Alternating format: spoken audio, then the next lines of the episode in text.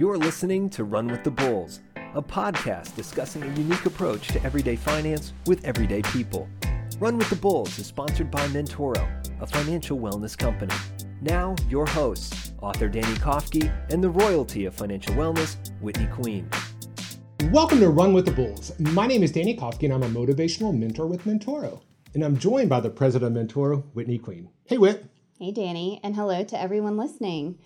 So, I'm super excited for Yes. today's episode. We're on location. Mm-hmm. We're actually here in Watkinsville at ESP, And Whitney, do you know what major city Watkinsville is next to?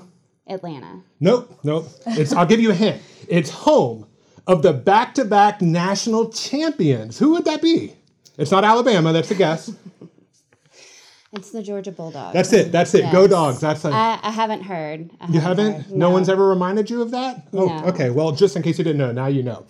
But uh, I am really, really excited as well because we are joined today by Laura Hope Whitaker and the CEO of Extra Special People. And we're going to talk about, like Whitney and I, our whys have kind of found us in our job. But Laura has an amazing story to share about how her why found her, or basically how her job chose her. Yeah. So, welcome, Laura. Thanks for joining us. I'm so happy you guys are here and welcome to our home. Athens is a pretty cool place. it is. It is. It is. It is. It It is. is. Go dogs. That's it. That's it. That's why you're. It's the end of the episode. That's all we need. so um, so we're going to jump right into this, and I'm going to start with you, Whitney. I'll put you in the hot seat. How did your why find you? Yeah, um, I think like uh, you and what I'm assuming you, somewhat accidentally, but I'm very thankful that it did. I um, had moved to Atlanta. I, I had moved from New York back to Atlanta to be closer to family, and I just wanted something stable and normal to really jumpstart my career. And so I joined a wealth management firm working in marketing and um, thought, you know, I'll do this for a couple of years before I really kind of get my sea legs and figure out where I want to go. And then I started working with our CEO, Rick Kent, and I he had a project. Um, called financial wellness that he was working on it was a division of his firm and i just fell in love with it i fell in love with the principle of it i grew up with um, my mom being an educator and so was very familiar with the education system and knew that there was a, a, a lack of financial education in school systems. And if you're not fortunate to have parents or guardians show you the ropes and and be there with you through life where do you go? And so just the mission of being able to help educate people on their finances um, became near and dear to me. And thankfully uh, rick said all right well let's do this thing. And so um, here we are today as mentoro Very Lovely. cool.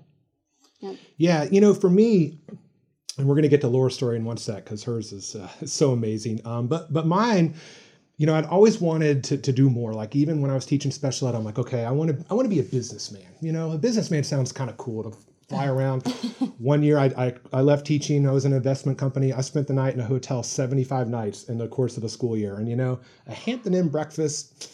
Just by Wednesday, it just kind of gets old. gets so, so I old. realized, you know what, this, old. yeah, it's really not what it's cracked up to be.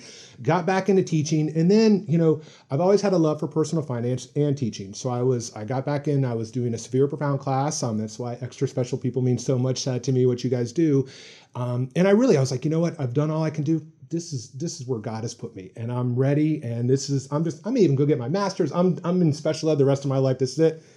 And then I got a call, phone call from Whitney. She's like, "Hey," and we started talking. And then, you know, it's one of those things. Like we say in life, uh, you know, we plan, and God laughs at us and says, "You're doing this." So, still a teacher, um, just teaching a different subject now. Love helping people manage their money, and you know, life's about seasons. You never know what happens, but um, you know, that's kind of for me how my my job, my why, found me.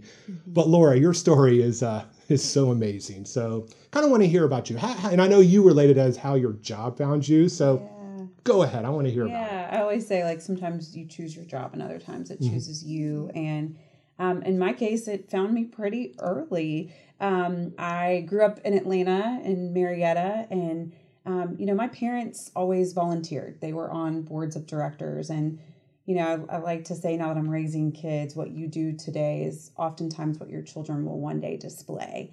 And so when I came to the University of Georgia down I 85 and 316, just like thousands of college students do Uh-huh. every single year, um, I knew as an 18 year old I wanted to find a place to volunteer. and so um, it was actually my ex boyfriend's sister that introduced me to ESP. And um, I'm very thankful. You know, we didn't work out, but it was a good contribution he Sure. made to our relationship. and people it. come and go for a reason in your life. And Yep. True. she introduced me to ESP, and I absolutely fell in love. It was this little tiny place where people with disabilities, all different disabilities, cerebral palsy, autism, Down syndrome, kids with tracheotomies and G tubes and seizure disorders and all types of things would roll into this tiny little 1,200 square foot building.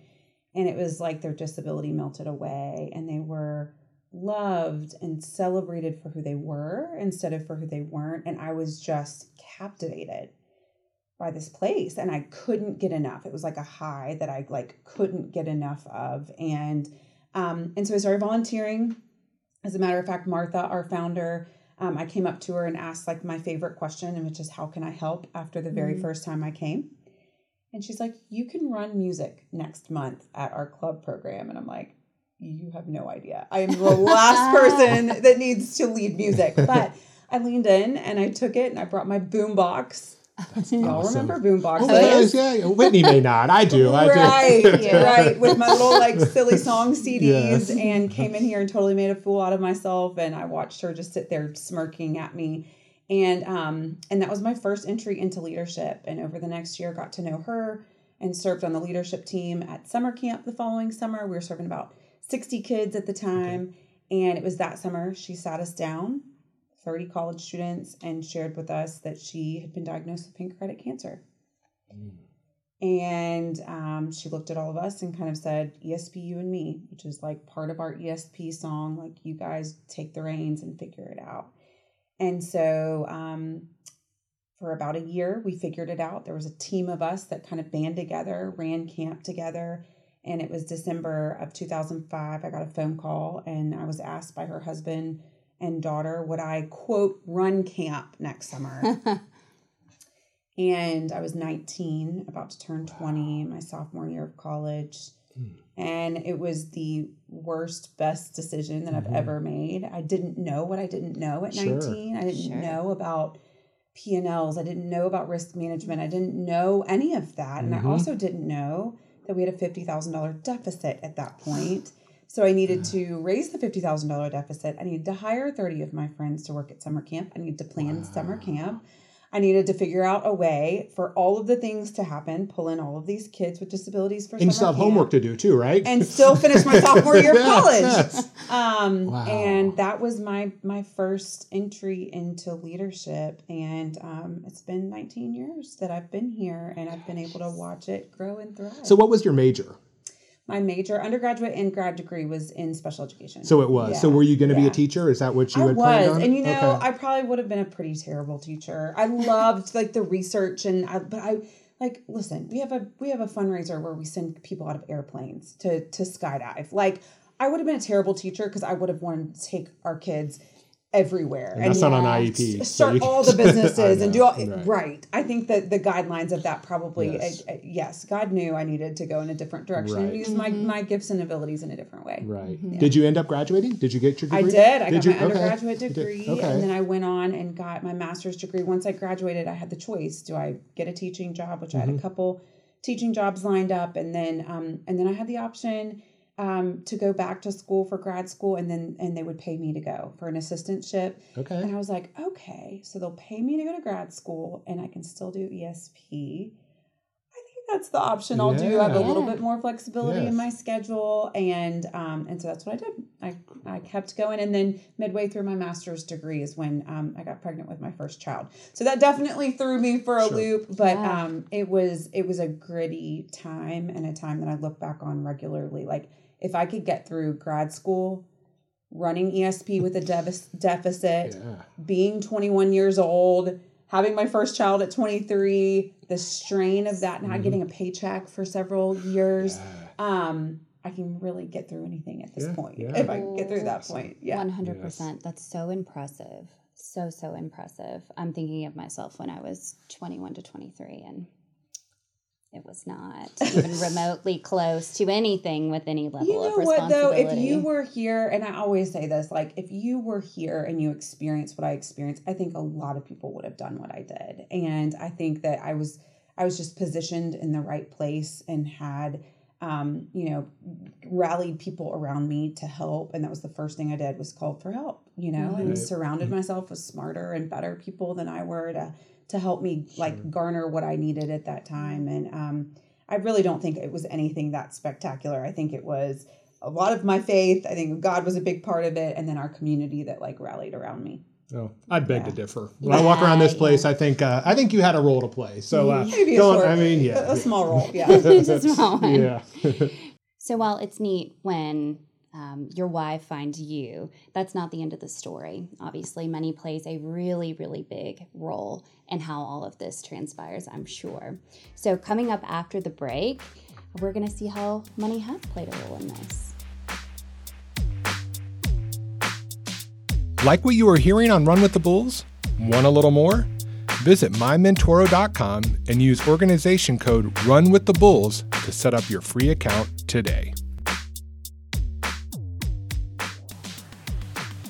Welcome back. So, in this episode, we're discussing when your why finds you or when your job chooses you. And we're being joined by Laura Hope Whitaker, CEO of Extra Special People.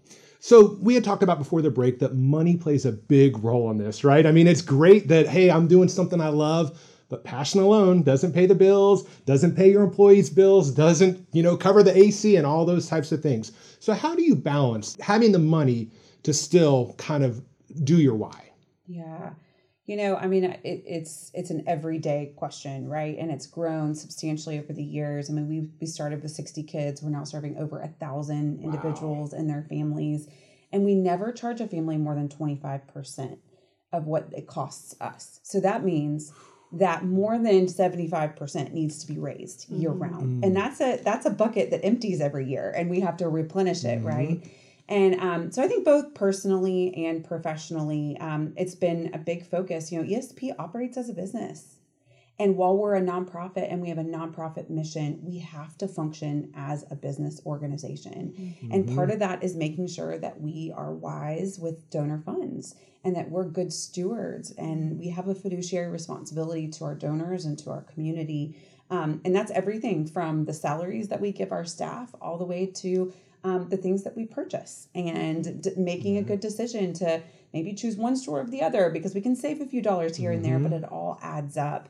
And um, and honestly, it's been really nice um, in a lot of ways to be able to think about and be in touch with our donors because I have people in mind that I am constantly thinking about when I'm thinking about spending their money and how we are a wise need to be a wise steward um, of the funds that come in and that trust that donors have in us is really really important and that trust can be broken very quickly um, and so we we over the years whether it was um, you know when we had 60 kids or now that we have a thousand individuals and we have much more staff um, it's really really important for us to be a wise steward I can only imagine, not to mention the expectations that donors may have for what you should be doing or should not, Yes. even Yes. if they're not familiar with the industry. I can just. So you mentioned that you kind of have to treat, even though it's a nonprofit, you have to treat this like a business. And um, I would think that uh, even still, you're facing vastly different challenges, or at least additional challenges um, than be, a CEO for a for-profit might. I'm curious if you can speak to some of those challenges. Yeah, I mean, the first one that comes to mind is with inflation and with the cost of goods going up, Yeah. I can't turn around like another business owner and increase my costs.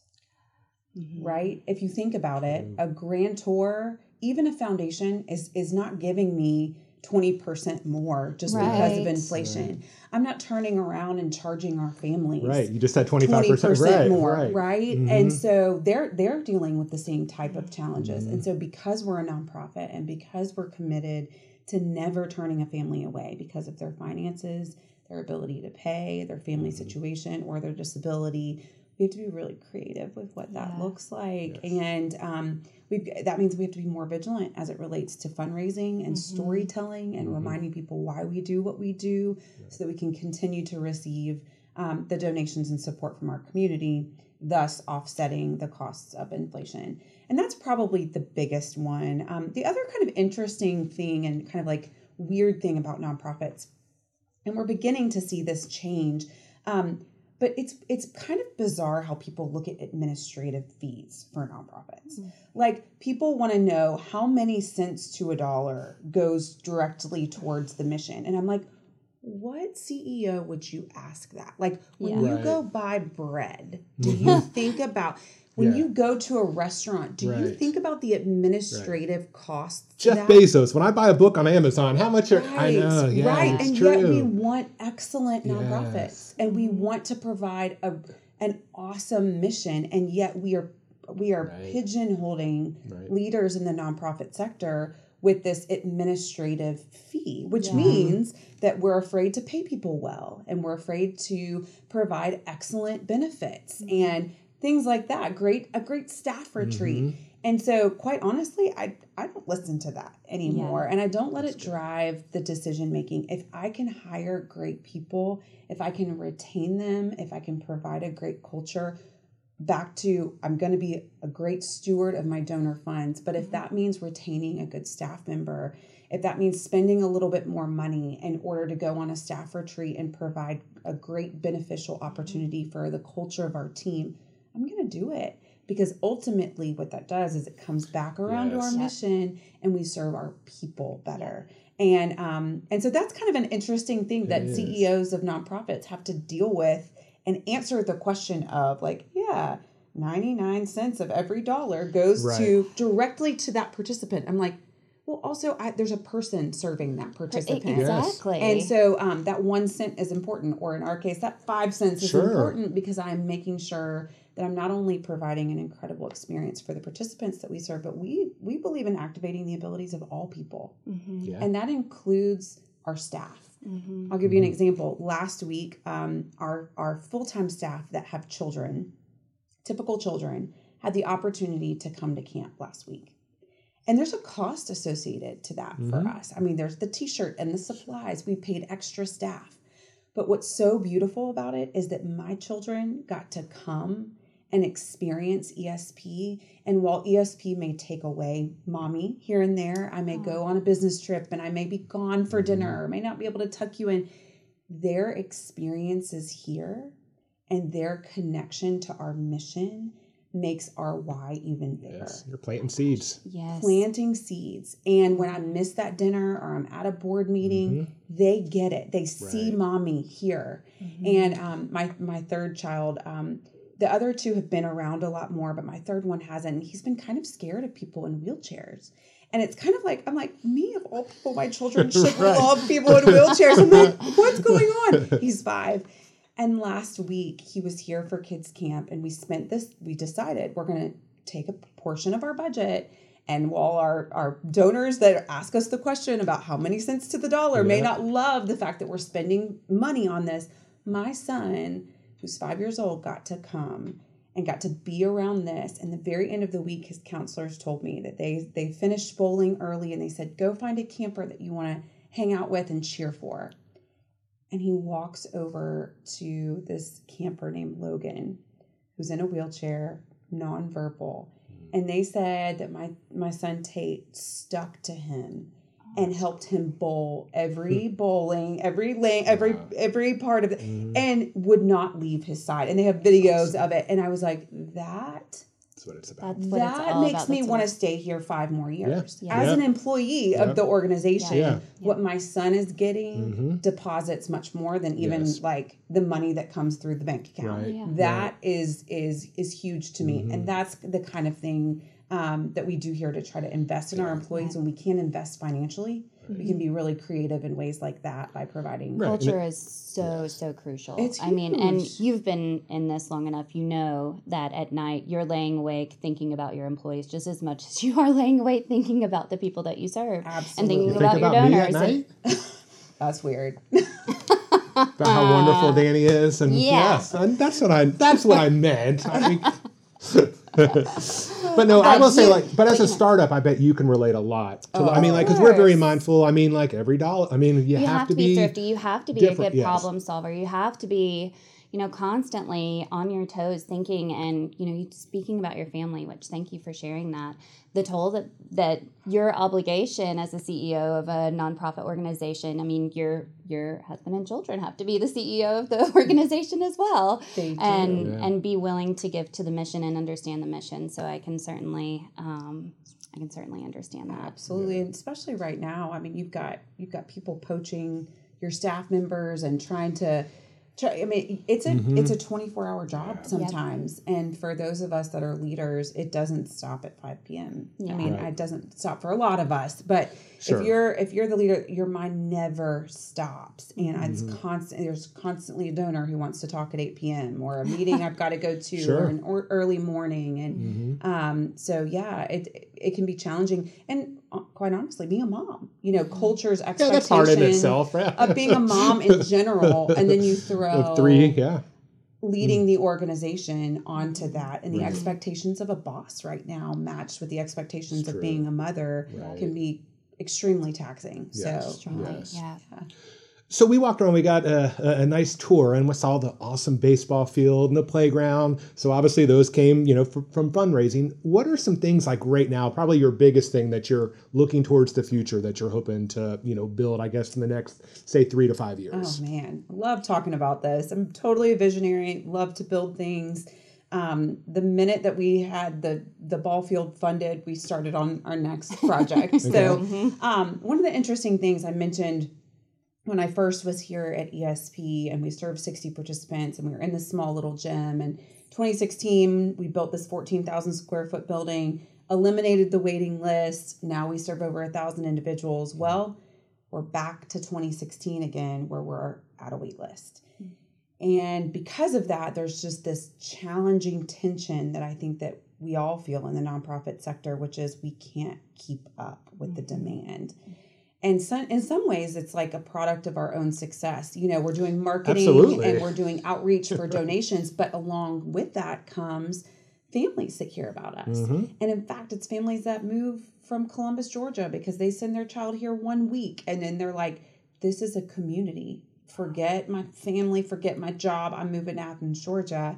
And so, because of that, we're at that place again where we we have a wait list again. And so, um, several years ago, we um, inherited a property in Jackson County, which is like down the I 85 corridor.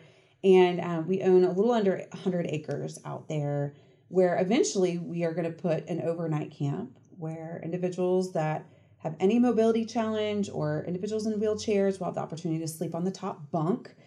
Um, that was my favorite thing about going to camp when I was eight. And so, Yeah, of course. um, if you have a mobility challenge, you've never had that ability to sleep on the top bunk. But really, it's an opportunity. Top bunk has become a phrase that just encapsulates universal design and the ability for every person, a child in a wheelchair and a child not in a wheelchair, to experience camp the exact same way. Yes. And so, because we have this wait list, and because we're not at a place where we can build the overnight camp yet, because we're talking, talking fifty million dollars to build something like we want to build. Um, we are going, we are well on our way to um, to launching and beginning the first part of the process of phase one out there. Okay. And phase one will provide a duplicate campus to this um, with a pool and some a playground and a ball field, a gym. And once we build the camp, we'll use both sites for overnight camp. But Okay. phase one will allow us to eliminate the waiting list here and be able to serve more participants um, through our programs year round. So haven't started fundraising for that yet. Okay. um, so we'll be doing that the next couple years, and then the minute that we raise the funds out there, we will put shovels in the ground and get to work building something similar to this. That's so exciting. Yeah, so, So, we're so excited. Yeah, rightly so. Um, so, talking about funding, and you mentioned inflation earlier and trying to raise funds, especially for a big project, not to mention keeping the lights on here. Um, what are some unique strategies that you do to be thrifty, to make sure that you're a good steward, and to continue to raise those funds? Gosh, you know, um, one of the biggest things, I think this has been a big shift for us over this last year. Um, you know, it used to be like Laura managing the budget. And now it is our leadership team managing the budget. And I think empowering people and as, as many layers as possible to have a budget and stick to the budget um, has really helped kind of streamline the thought process of we do have a budget and we do want to stick to the budget. We call that the B word at Mentor. the, the B word, the B word. And, you know, it's always, you know, so funny. And we're in the season where we're setting it up for the next year. And it's always just so cumbersome because it's like, oh my gosh, it's going to cost what? Um, But I do think that empowerment and responsibility from the ground up, I mean, even for our leadership team who are college counselors, who are sophomores and juniors in college, have a budget for their unit. And that's really always kind of been within our organization. Like I remember getting um, $200 in cash and a little bank bag as a unit leader. And it was like, figure out a way to do all of your activities for the summer and decorate your unit with $200 of cash. And I had to remember where that bank bag was, keep it, not spend it on anything That's it. else, and make sure that I managed my budget well because I had to make it through the entire summer. So I think that's that's definitely um, one way. I think adding benefits and and our culture. While other people might be able to leave and get um, a job um, with a higher salary, providing a culture that people want to be around, whether it's their kids get to go to kids camp or they're really celebrated for their abilities and put in a seat where their abilities can be maximized. or you just Um, have fun and laugh and just smile. And. I mean, we have dance parties and do confetti cannons all the Right. Time. and being around camp, gosh, I mean, it's like you truly get to see the work that you're doing. And even if, even if you're in an administrative role, looking out the window and getting to see kids come in for welcome wagon and their name is being chanted and the parents are crying. I mean, it's like that is you are a part of something bigger than yourself. And so that's kind of a way that we also Such a key. strategize Yeah. to keep costs low. I can see that completely. Um, more heads are always better than one. that at least that's my belief. And you touched on it earlier.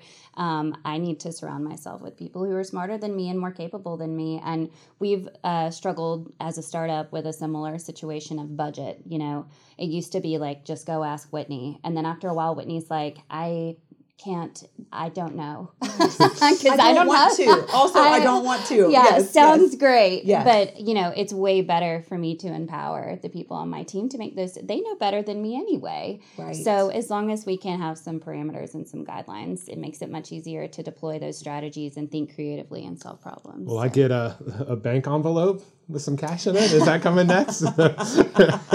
yes, coming Get right ready. up. coming right Get up, coming right ready. up. Right Okay, I up. like Although it. you Yeah. can't spend the cash anywhere. I know, right? You have to have a card everywhere you go, so, it's So pretty much useless. That's it. True. So true. true. True. So true. Well, thank you so much for right now sharing all this great information with us. And coming up after the break, we're going to put you back in the hot seat. Uh oh.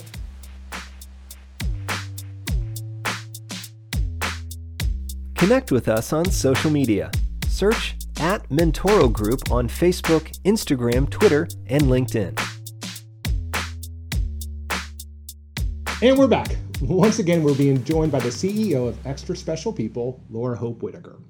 So, Laura, we've talked about, you know, how rewarding your job is, but I also know there's a flip side to that. So, I was a special needs teacher for 10 years, and uh, I know some days are probably, probably pretty draining. So, how do you take care of both your mental and your physical health?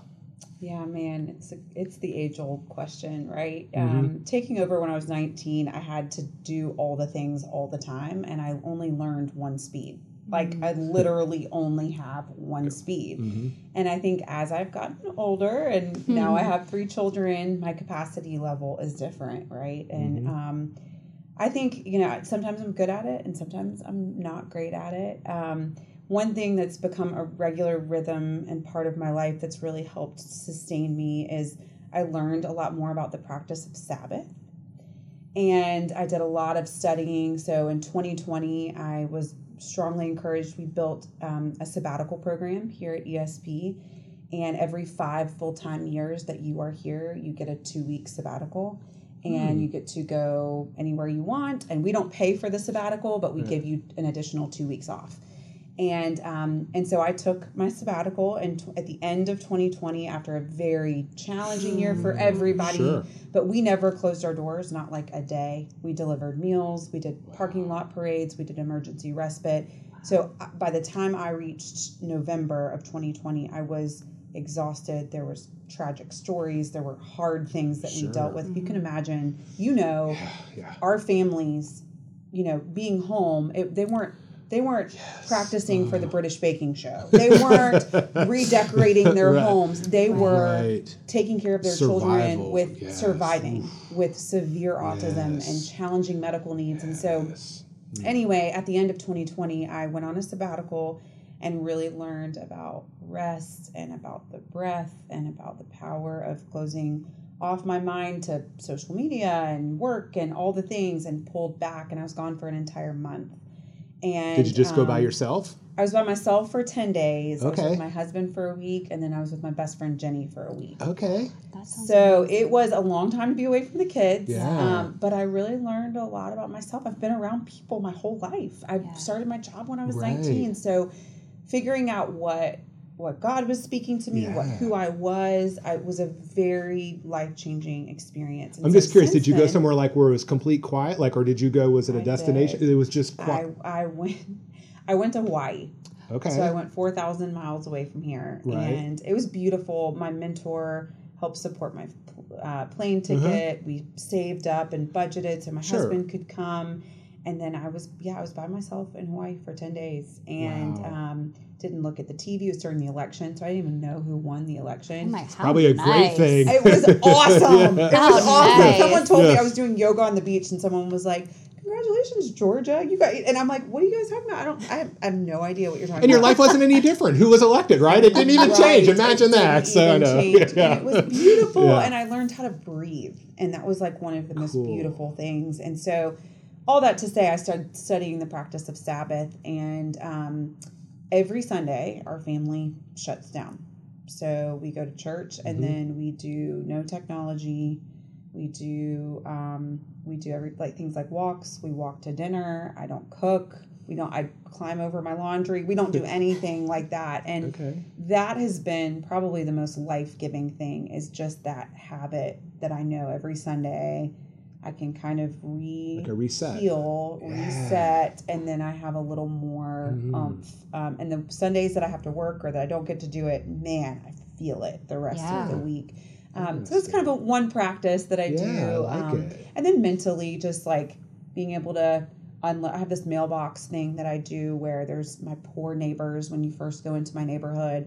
I mentally unload all of my junk into their mailbox. And it's just a practice that I have done for the last five or six years. And then I go home and I try my best to leave that junk in the mailbox and then Okay. pick it back up when I I, love leave that to go analogy. to work. And it just gives me a mental practice of reminding every time I see that mailbox. It's a trigger for me to remember to kind of like unload it and pick it Nice. back up. I love that. I I have do one neighbor in particular. I would probably. Put all your junk in. Put a Everybody lot has more that neighbor. and it just feels I'm good. probably that neighbor for some It too. works So. for both parties. That's it. Yeah. That's it. So I love that. That's so interesting. I'm gonna have to look into it. Um, speaking of lessons learned and shifting back a little bit to finances, um, I'd be interested in hearing from you. What's your biggest kind of financial lesson that you've learned throughout this journey? Oh man, I've learned so many. Um, I've made so many mistakes. I've I have I have learned so many financial lessons. I think um, probably the biggest one I'll never forget. I was when I was nineteen. I had to put together our first budget and present it to the United Way, and um, my board member told me one thing, and it was like, just don't cry.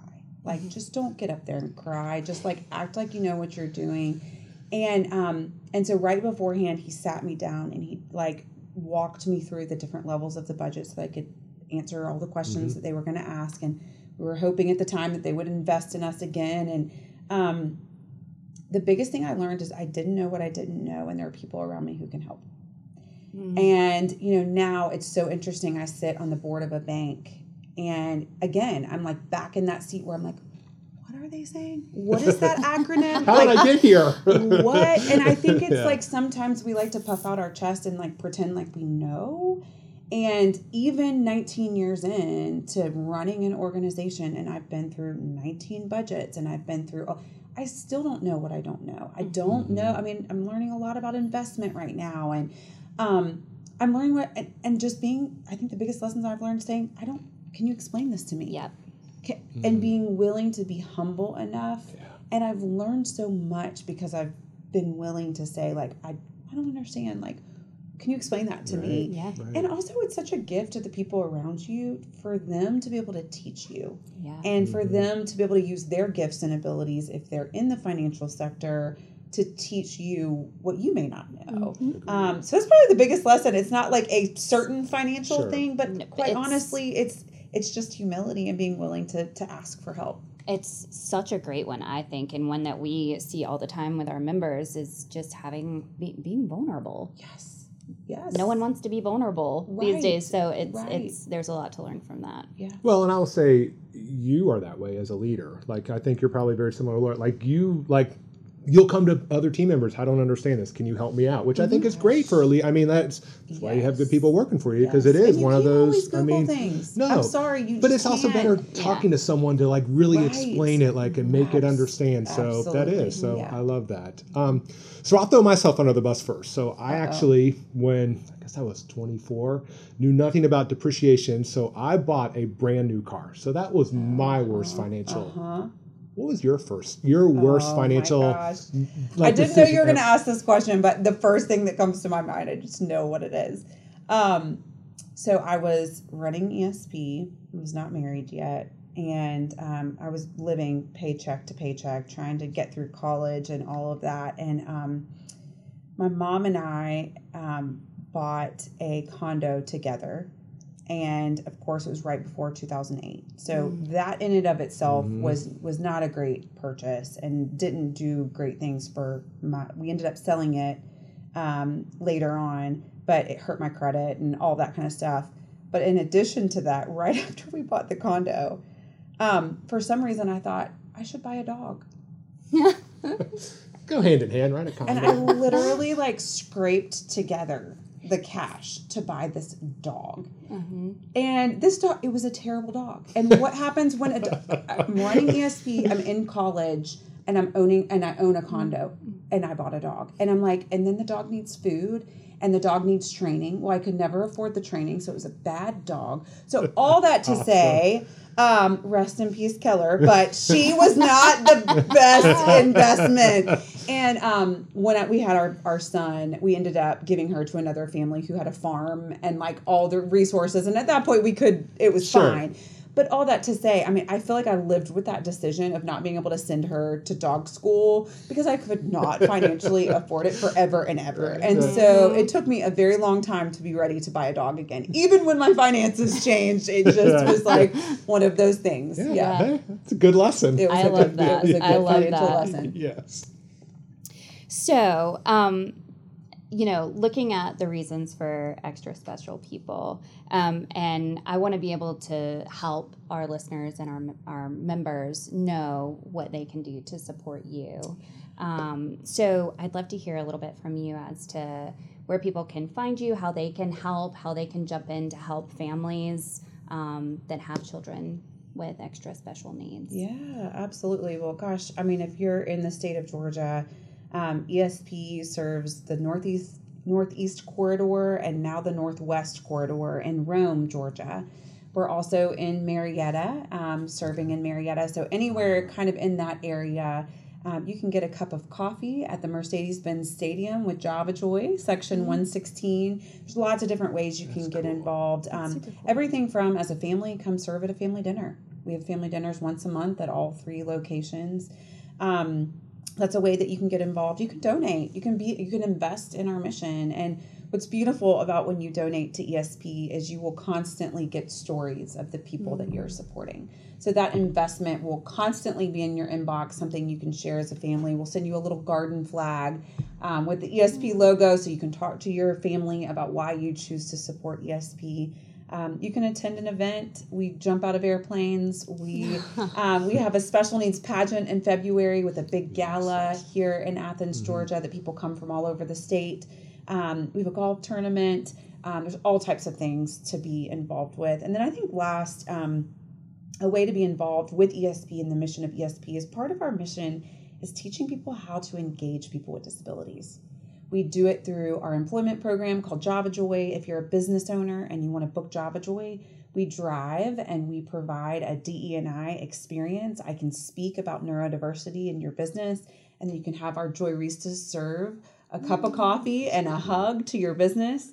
Um, and simply just engaging with people with disabilities in your community. It doesn't have to be with ESP. You know, oftentimes I say that awkward is the first step to aha. Mm-hmm. and it's just like leaning into the awkwardness mm-hmm. sometimes. So you may be at your local Mexican restaurant or your local Publix or wherever you are. And our temptation, based on our own experiences with people with disabilities, maybe we are afraid of offending them or saying the wrong mm-hmm. thing. And in my experience working working with hundreds of people with disabilities and their families is they would rather you lean in. They would rather you engage and connect with them and compliment their cute shirt or ask questions or when your kids ask questions about them. Oftentimes they're never offended. They just want the engagement. They're more offended if we turn away and pretend they're not there. So I think an important part of our mission is just teaching people no matter who you are, you can engage with people who are different and I believe that you'll be better for it with the with that exchange. We see those exchange happen all the time, and um, and leaning into that awkwardness is a way that you can continue to serve the people that we serve. Yes. I love that. Yeah, I do too. So we're almost there. Um, probably the most important question we're going to ask today. So here at Mentoro, some of us like to go down rabbit holes. Whitney usually just rolls her eyes. Yeah. What is your favorite conspiracy theory? My favorite conspiracy. Yes. theory. oh my gosh, this is really funny. Um, my favorite conspiracy theory, really the only one that I've ever like really dug deep on, is um the JonBenét Ramsey. Okay. Katy Perry You're going way back. Way back. I want to believe that Katy Perry is JonBenét Ramsey. I really do. Yeah. I have got. I have seen side by side photos. I think it's her. It's uncanny. It is uncanny and crazy. And actually, the church that we are in in Marietta for ESP, JonBenét is apparently buried at that church. And I'm like, no, she's not because she's Katy Perry. I love it. That's amazing. That's so amazing. That is- you may have made Whitney a fan Yeah. of conspiracy I, theories I think now. actually, I think we found well, usually, you know, they always say something that's political, and it just makes me roll my no, eyes. because no, it's so sorry. I absurd. went a totally different direction. This one, yes, this one I can get behind. I can, Oh, you're a firework. literally. All right. Well, that was too much fun. Um, that does it for this episode. Laura, thank you so much for you for having us here, for talking to us, for imparting wisdom on us. Um, we're so thankful. Thanks for coming to our home. Yes, it's been fun. And uh, thank you for listening. Catch us next time as we run with the Bulls. Run with the Bulls is sponsored by Mentoro and hosted by Danny Kofke and Whitney Queen. Learn more by visiting mentorogroup.com.